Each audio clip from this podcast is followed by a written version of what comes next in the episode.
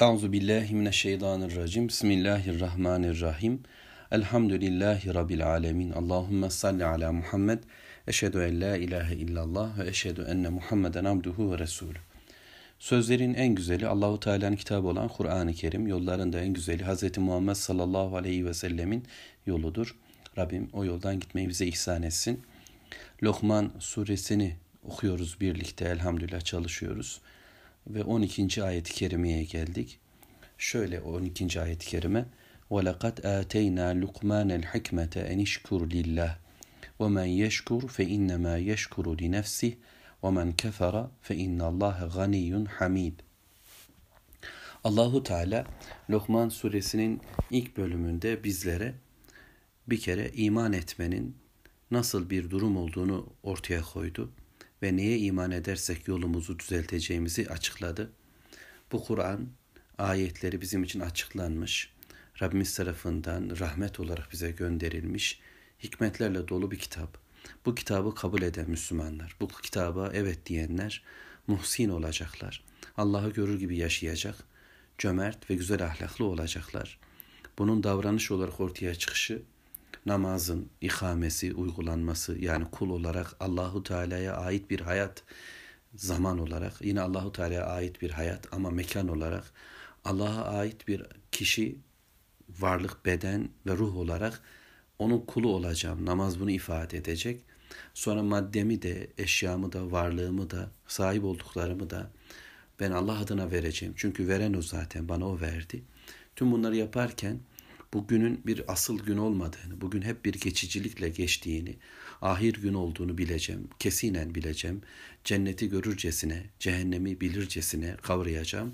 Bunları yaşadığımda işte muhsin hale geleceğim Allah'ın izniyle ve Allah böyle yapanlara yol verecek, yolunu çizecek, dünya hayatta mutluluk olacak onların işleri güçleri, sükunet gelecek yüreklerine, belirginlik olacak, adresi bilecekler, ne tarafa gittikleri gözlerinde belirecek, kalplerindeki takva bunu işaretleyecek. Varacakları yerde cennet olacak, kurtulacaklar böylece, felah bulacaklar, hayatı güzelce yaşayacaklar. Ama bütün insanlar vahiy karşısında böyle olmadı, Allah bilgisi karşısında böyle olmadı. Kimiler Allah bilgisini başka bilgiyle değiştirdiler. Onun yerine saptırıcı cümleler satın aldılar. Başka zikirler, başka gündemlerle hayatlarını değiştirdiler. İnsanların kurguladıkları sözleri esas kabul ettiler de Allah yolundan hem çıktılar hem de çıkarttılar. Bunun için bir satın alma, kendilerini heba ettiler. Satın alırken maddelerini heba ettiler. Zamanlarını, ömürlerini, eforlarını, yeteneklerini, imkanlarını, nimetlerini boşa çevirdiler. Allah'tan gelene eğer kendilerini koysalardı, Allah'tan gelene zamanlarını, yeteneklerini koysalardı sonuç cennet olacaktı. Ama bunlar dalga geçtiler, yok kabul ettiler. Bu sözün geçersiz olduğunu düşündüler de aşağılayıcı bir azaba hem dünyada hem de ahirette ulaştılar. Hem dünyalar rezil rüsvay oldu hem de ahiretleri perperişan oldu. Çünkü bunların mayasında kibir var. Allah'ın ayetleri onlara okunduğunda, Allahu Teala'dan gelen bilgiler, hikmetler, ilim onlara tilavet edildiğinde, gel bu yolu izle denildiğinde, onlara bu gösterildiğinde arkalarını dönmüşler, kibirlenmişler, dinlememişler. Dinledikleri halde dinlemez durmuşlardı. Kulaklarına gitmedi, yüreklerine varmadı. Ağızlarına bu kelimeler hiç düşmedi. Başka cümleler kurdular dünyaya ait, kadına ait, erkeğe ait, siyasete ait, sosyal hayata ait, ekonomik hayata ait başka cümleler kurdular. Zihinleri doluydu, kulakları doluydu.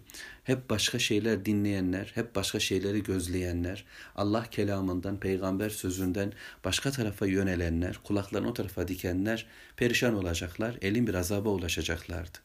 Ama böyle yapmayıp da iman edip amel ettiğimizde Allah'ın istediği hayatı yaşadığımızda sonuç naim cennetleri, nimetlerle dop dolu cennetler var. Ebedi olunacak orada. Bu Allah'ın vaadidir. Bu gerçekleşecek mutlaka olacak olandır. Allah aziz, güç, kuvvet sahibidir. Dilediğini yapar ve Allah hakim, hüküm hikmet sahibidir. İşte gökleri yarattı Allah. Bak ki nasıl izzet onda, nasıl hikmet onda ve Allahu Teala gökleri direksiz var ediyor. Görüyoruz, bakıyoruz, izliyoruz. Dünyanın hakimi Bugünkü para sahipleri, güç kuvvet sahipleri değil, dünyanın hakimi, göklerin ve yerin hakimi Allahu Teala. Dağlar yeryüzünü çivi gibi tutuyor. Dağlarla dünyaya hakim olan da Allah. Gökleri Allahu Teala bulutlarla sürdürüyor. Gene güneşler, gezegenler, yıldızlar her şey Allah'a ait. Varlığı yaymış, gökten su indiriyor. Gökle yer arasında ilişki de Allahu Teala'nın ve tüm istediklerini bitiren de o, oluşturan da o, var eden de o.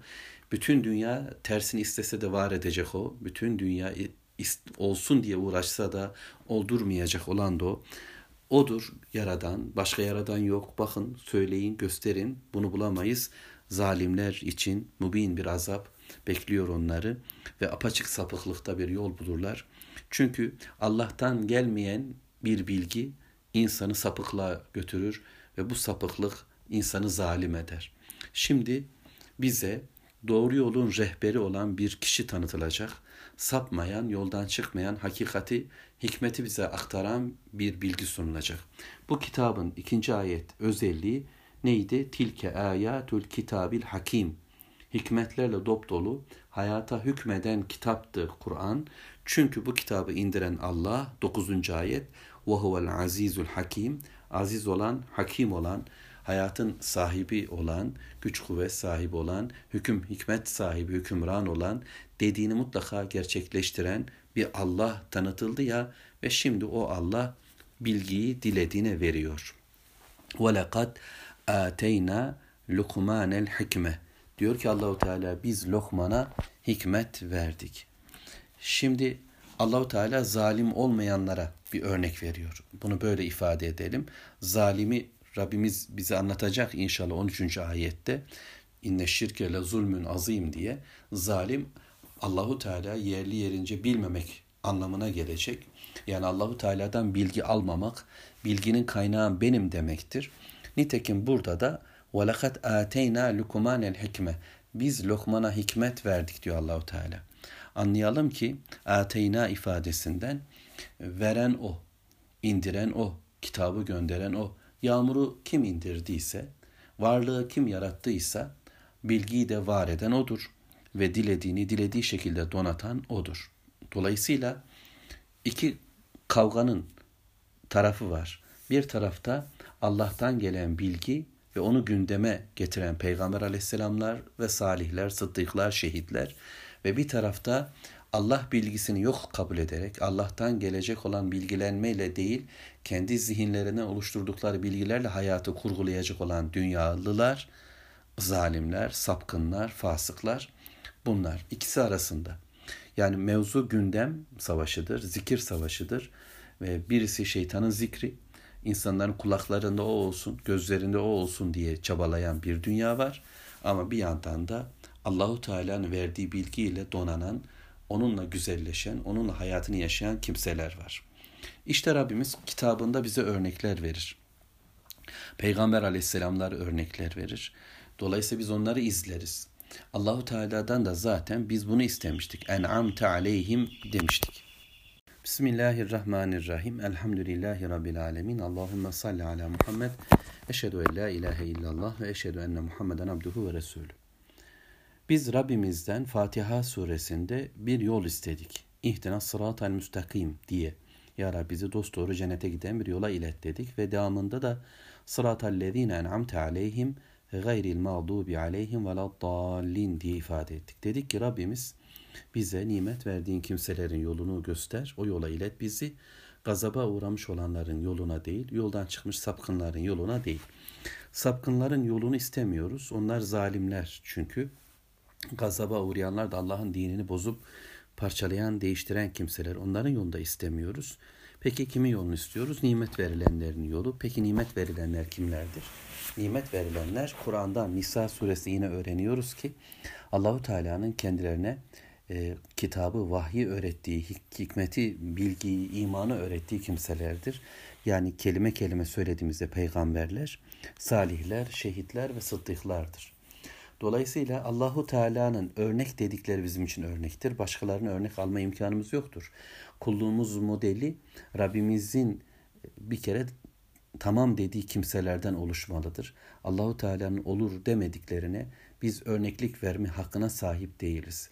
Güzel insanlar okuruz, anlamaya çalışırız, hoşumuza gider, onları severiz. Onlar için cennet umar, cehennemden Allahu Teala onları korumasını arzularız.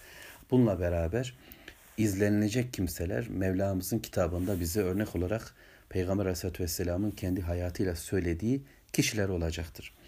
Peygamberler evet Kur'an'da çokça anlatılıyor. Salih kimseler var, şehitler, sıddıklar var. Mesela şehitlere örnek belki Yasin suresindeki ikinci sayfada anlatılan koşup gelen adamdır, Yasin adamıdır. Sıddıklara örnekler de çok ama mesela Hazreti İsa Aleyhisselatü Vesselam'ın izleyicileri, havariler sadakatle ona bağlıdırlar. Ee, ve yine Zülkarneyn aleyhisselam gibi, Uzeyr aleyhisselam gibi, işte Lokman aleyhisselam gibi Kur'an'da adı olup da peygamberlikten bilmediğimiz kimseler de ya salih ya şehit ya sıddık grubuna girecekler ve biz de onları izleyeceğiz. Çünkü Allahu Teala adını koyuyor, bize söylüyor. Lokman Aleyhisselam'la ilgili bilgiler e, verilmiş kitaplarda, tefsirlerde, kaynaklarda. E, değişik ifadeler var. Onun bir köle olduğu e, ya da Habeşi olduğu ile ilgili Efendimiz'den gelen bilgi de var. Yani siyah derili olduğunu öğreniyoruz. Hatta büyük dudakları var ama hikmetle konuşan bir dili var. Siyah bir teni var ama bembeyaz dupduru bir kalbi var diye de bilgiler geliyor bizlere. Terzi olduğu, marangoz olduğu işleriyle ilgili de ifadeler söylenmiş.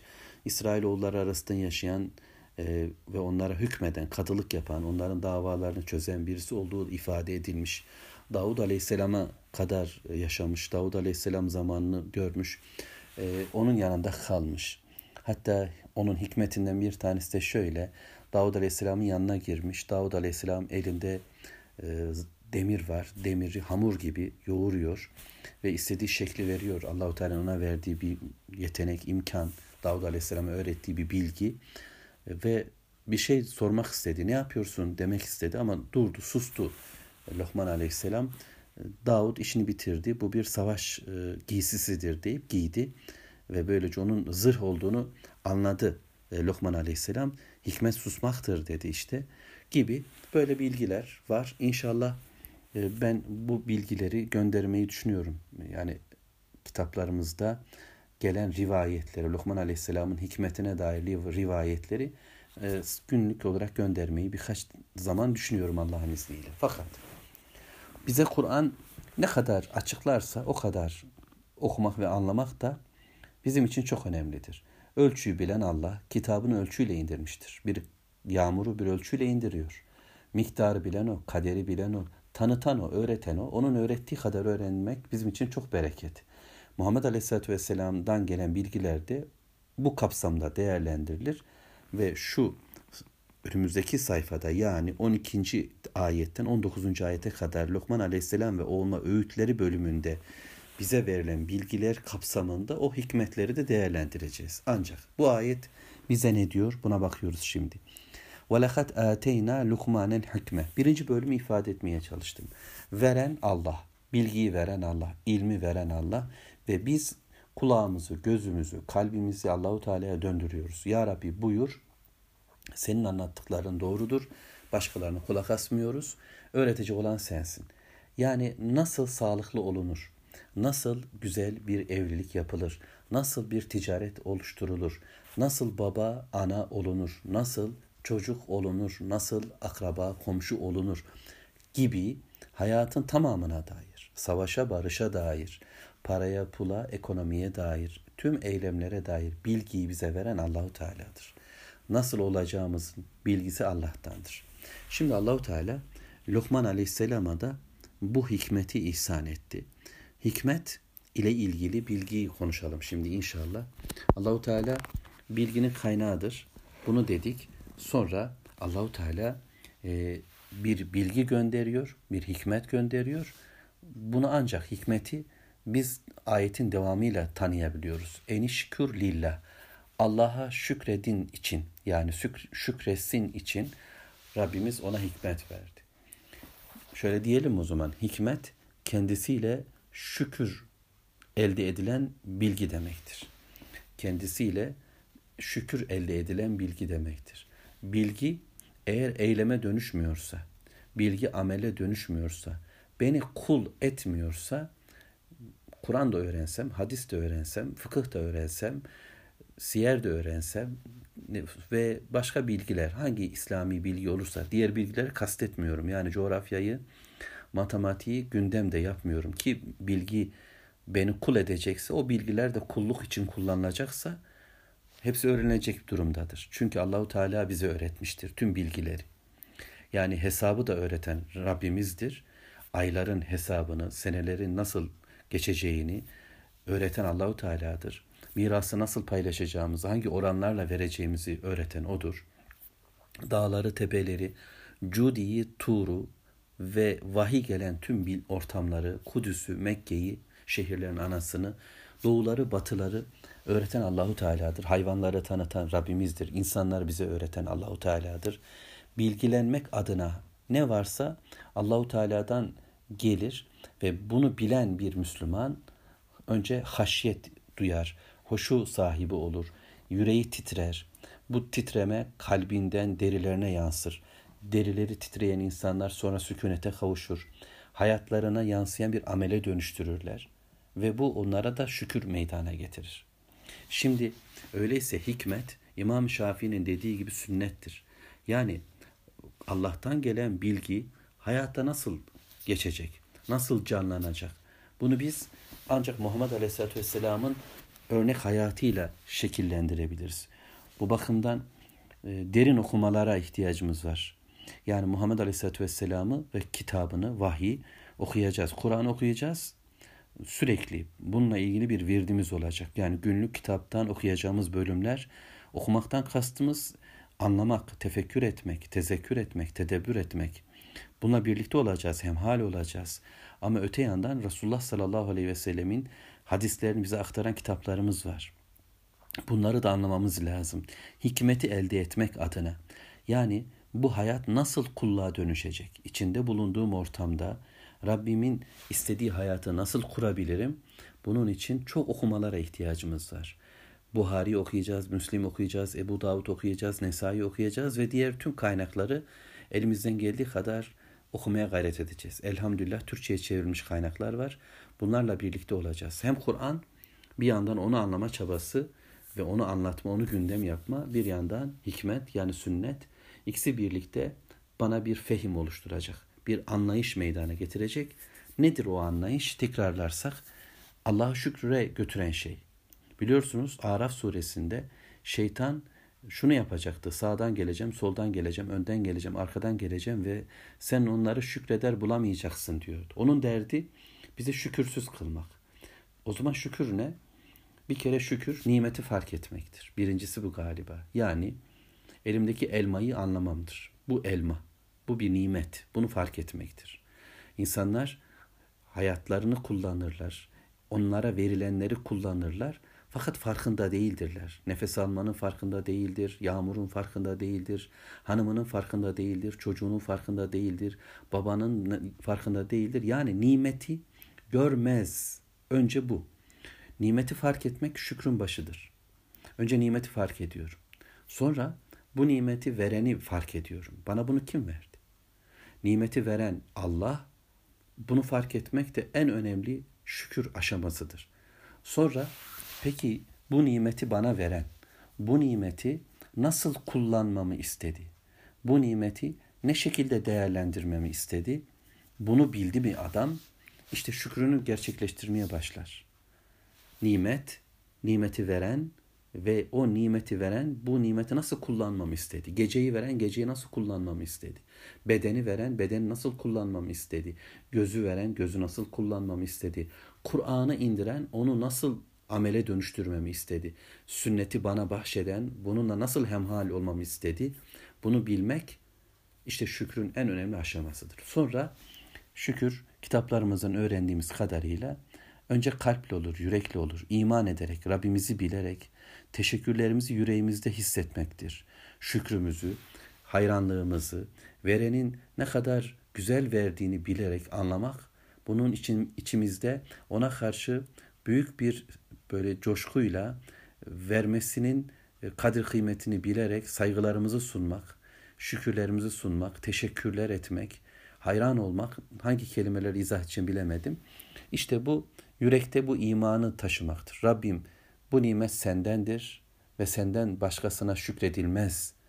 Bunu içinde taşıması gerekiyor insanın. İki, e, dille yapacağım bunu. Elhamdülillah diyeceğim. Yani bunu kullardan birisi verdiyse, yemeği hanım yaptıysa ona eline sağlık demek, teşekkür etmek aslında Rabbe giden bir şükürdür. Ama bütün nimetleri insanlardan bilmek şirk koşmaktır. Bu çok ince bir durum olacak.